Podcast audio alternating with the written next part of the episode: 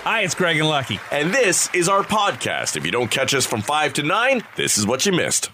what a crazy day yesterday was in the uh, switch in temperature from very mild in the morning to very cold and windy in the afternoon. And in my neighborhood, I noticed uh, another sign of yet how horrible we have become just as human beings, just as neighbors, just helping each other out. We don't care about anybody but ourselves anymore. There was, uh, uh, in my neighborhood, it was garbage day. So Oh, no. all the recycling boxes were out, and I must have chased mine down two or three times before they finally arrived to pick it all up. And of course, uh, I was running up and down the street grabbing all my recycling and trying to throw it back into the boxes.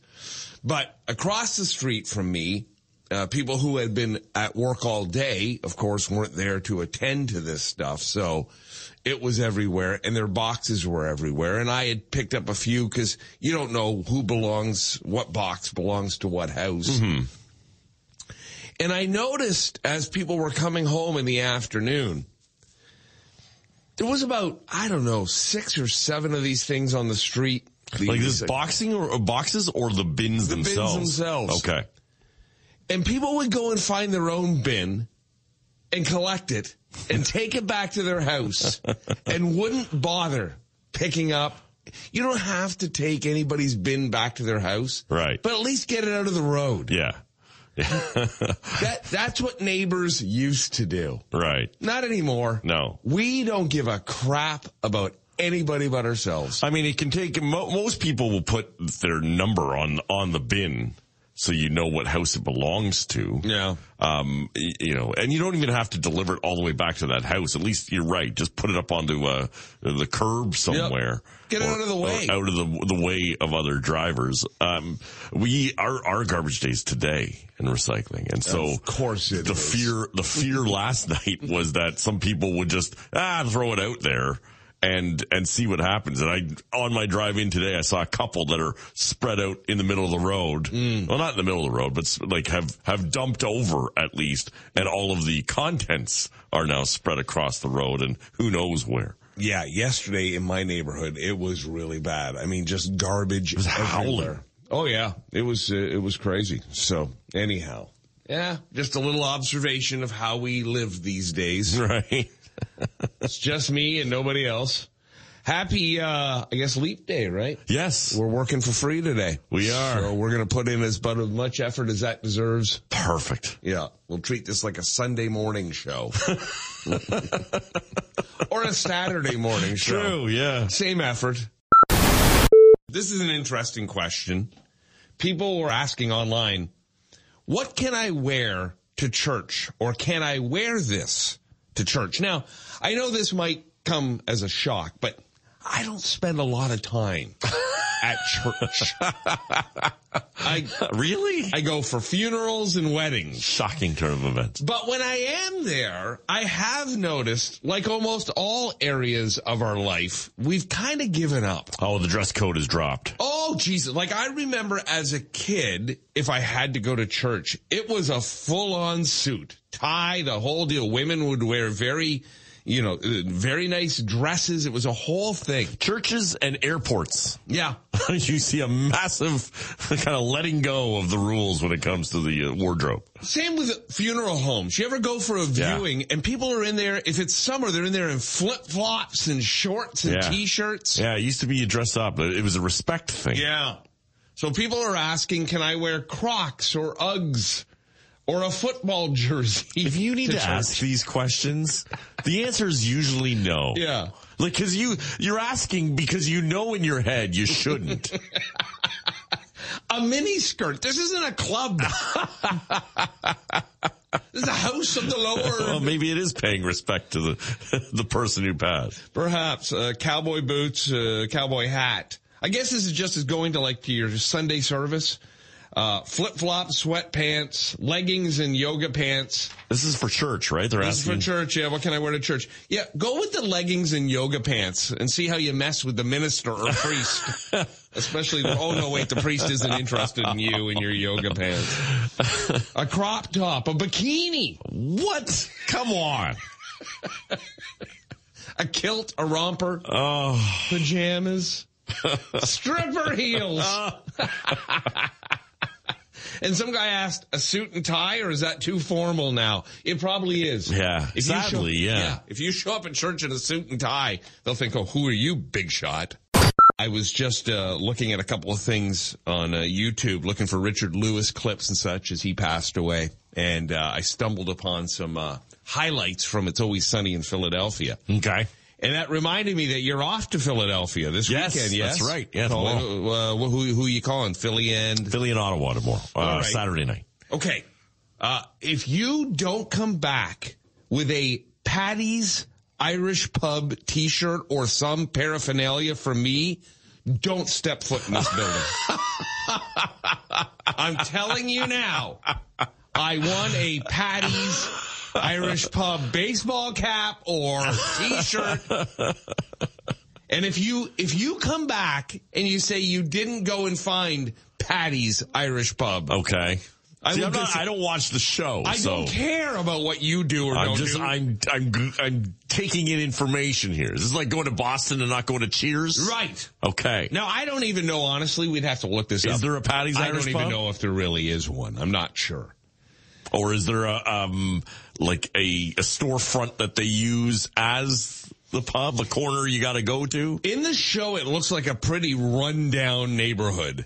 Okay. Which is why I want you to also go. well, oddly enough, I was researching cheesesteaks yesterday and there's a lot of rundown neighborhoods. It's so weird with the Philly cheesesteak, and uh, I've never been to Philadelphia, so I I, think the actual, sorry, like the original one there, it, they use like a cheese sauce. well, it's like a cheese whiz. Yeah, it's not like uh like not like I've cheddar. always thought it was provolone that they used on on Yeah. a cheesesteak, but I think in, in Philly or the actual like original cheesesteak, Right. it was you're right like a Velveeta or a cheese was like a a cheese sauce. Well, this is one of the problems with dining in America. Right. Is that every city, I guess this is probably true in Canada. We all have our thing. Every city has something that they're proud of food wise. But every city I've been to in the U.S., when they say you got to try this, that, or the other thing, it's just salt, fat, and crap. Yeah. I mean, cheese whiz. Now, they, they, it is said that you you can't have a Philly cheesesteak. They offer it here on all sorts of different menus. Yeah. But I've never been to Philadelphia. I've never had an authentic one. But from what I understand, you gotta have it with the cheese whiz. You just have to. Right. Well, see, and there, and part of the problem is when you look it up, there's like 15 different places that have, that claim to be the original cheesesteak or the best cheesesteak. Mm. Isn't there a place fat something? Uh, Well, fat that Sols or Would something? make sense. I don't know. Yeah. no. But, but that's it, right? Like you're, I, so now I'm like, okay, which one do you go with? And then I gotta time these meals out properly. This can't be a pregame for me. or else things might go silent in the second period.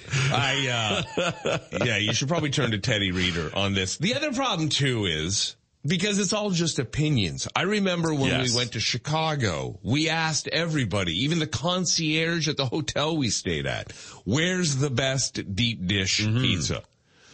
And we were told by numerous people uh, this location. So we went and there was a lineup and it was busy. And the great thing about that was uh, you could get a beer and stand out in the street. And so I double fisted it waiting for our table. Perfect. But you sit down, you get the deep dish Chicago pizza, and it's a lot of dough with Bravo sauce on it. Mm. Like it's just, I've never, and I think probably a lot of it has to do with the anticipation. Yeah, the hype. You're so excited. Like you'll probably go have a Philly cheesesteak and you'll be disappointed because you're just so sure it's going to be the greatest This, thing. uh, you- this has gotta be it. yeah, this is uh, everybody tells me.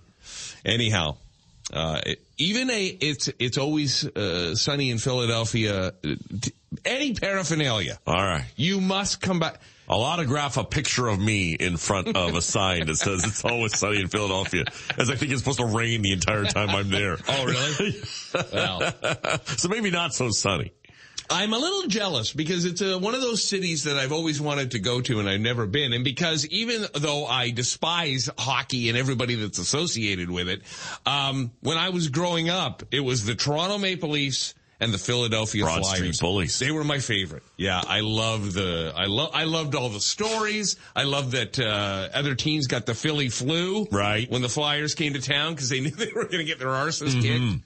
Um, you know what? I, I, the team, I don't know if is it still has that reputation. I mean, Nick Delorier is a pretty pretty tough customer when it comes to that actual team. I But think, not like 1970s. no, no. I think I'm more afraid of the coach if I have to talk to John Tortorella. oh, really? Is he the coach there yeah, now? oh yeah.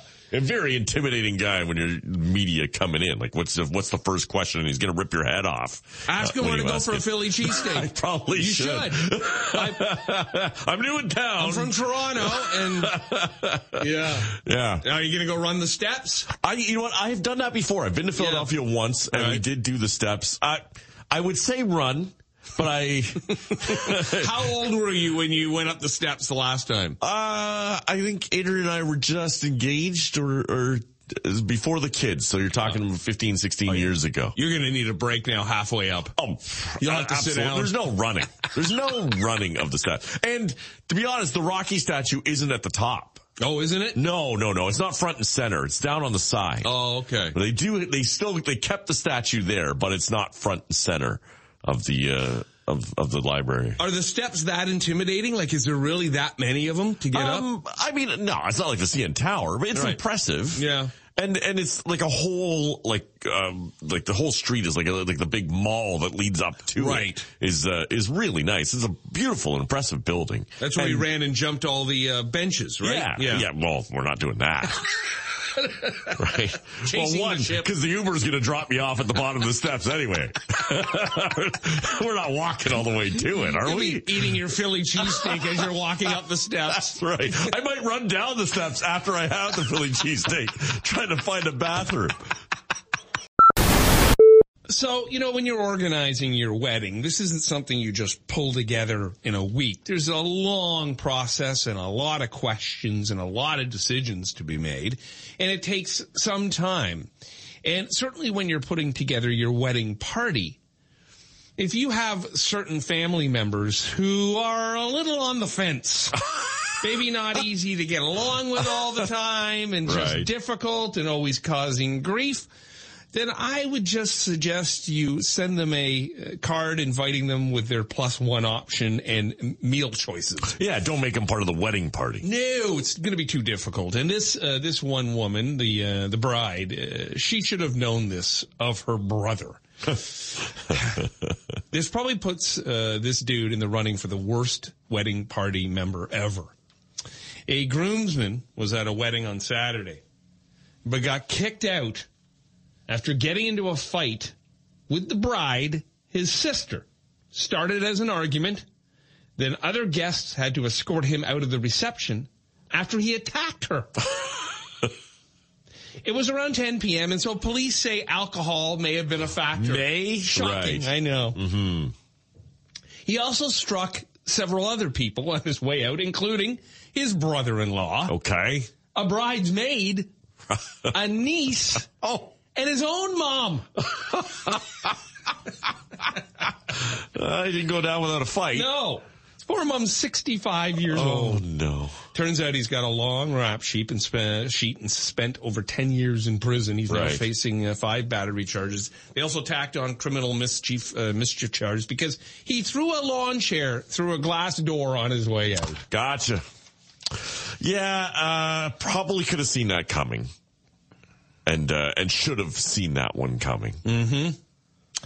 The politics of a wedding, especially with family. Now, you being an only child didn't have to deal with this. I assume in your wedding party you had, uh, you had other friends or cousins or whatever who Right. stood up with you. Uh-huh. And you really then get to pick people who you truly love being with and around. Mm-hmm. Whereas when you have siblings, even if you don't necessarily get along, you're kind of obligated.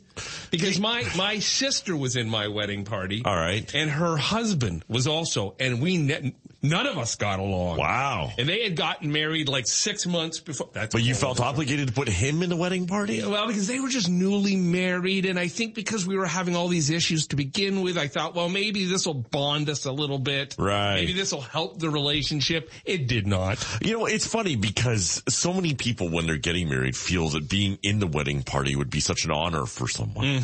Whereas most people just would rather show up with a plus one and enjoy the wedding. it's like, oh, do I have to go buy a dress or a suit for this? Yep. Give a speech. It costs money to be in a wedding party. Yeah, and when you're young, like if you've got friends getting married in their 20s, you're just up and excited for everything. Yeah. But when you get to be about mid 30s, you're like, not to, no, don't even ask me. That you'll say to your buddy, I love you, but don't even Right. ask. And you got to organize a Jack and Jill, raise money for these people. Yeah. Is- You, you know, so you're spending more cash. Oh, nothing ever drove me more crazy.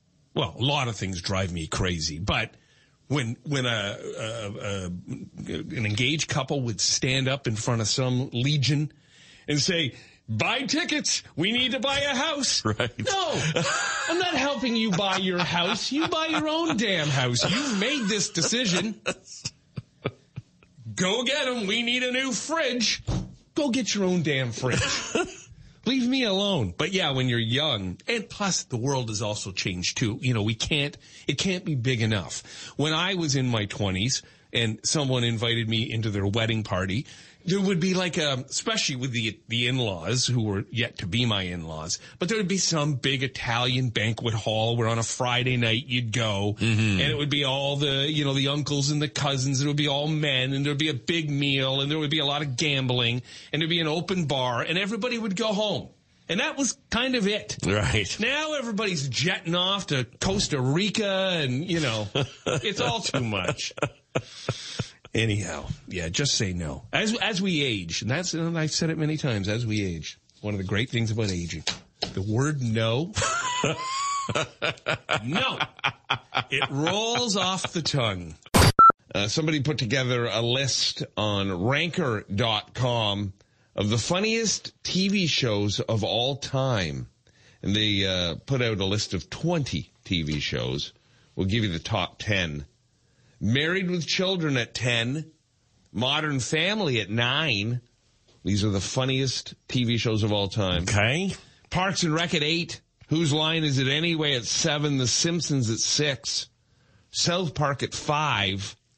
Brooklyn Nine Nine at four. Wow. Looney Tunes, the old cartoons at three. My goodness. It's always sunny in Philadelphia at two. Whoa. And what do you think the number one is? Seinfeld? No, it actually shows up as 13th Wow. of the top 20.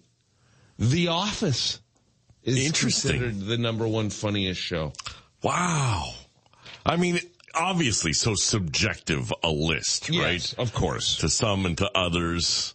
Uh, though, fi- I, I don't know. I, uh, the office certainly was funny, but a drier humor for many. Um, Yeah. I mean, I agree with Brooklyn Nine-Nine up there. That show was fantastic. Brilliant. Yeah. It's brilliant. I'm I'm rewatching it now, and uh, yeah, every character in it is just so impressive. Um, there's not one complaint about it. I, I find it's interesting that it's always sunny in Philadelphia is number two because it's that's a real cult following show. Yeah, I, I I mean Hmm. The obviously Office was like that too, though. It had a massive cult following, but I guess it, it, it rose to much bigger fame. It had big numbers. Yeah, Yeah. I don't know that It's Always Sunny has ever shown really massive numbers. I, I- it's been on FX forever. I mean, they're going to like season 15 or something, but I Right. don't know that it's ever had huge. And it's interesting with Seinfeld because, um, I mean, Friends doesn't even show up in the top 20. What about Big Bang Theory? Didn't that have a, a big following too? Yeah, it massive. Yeah.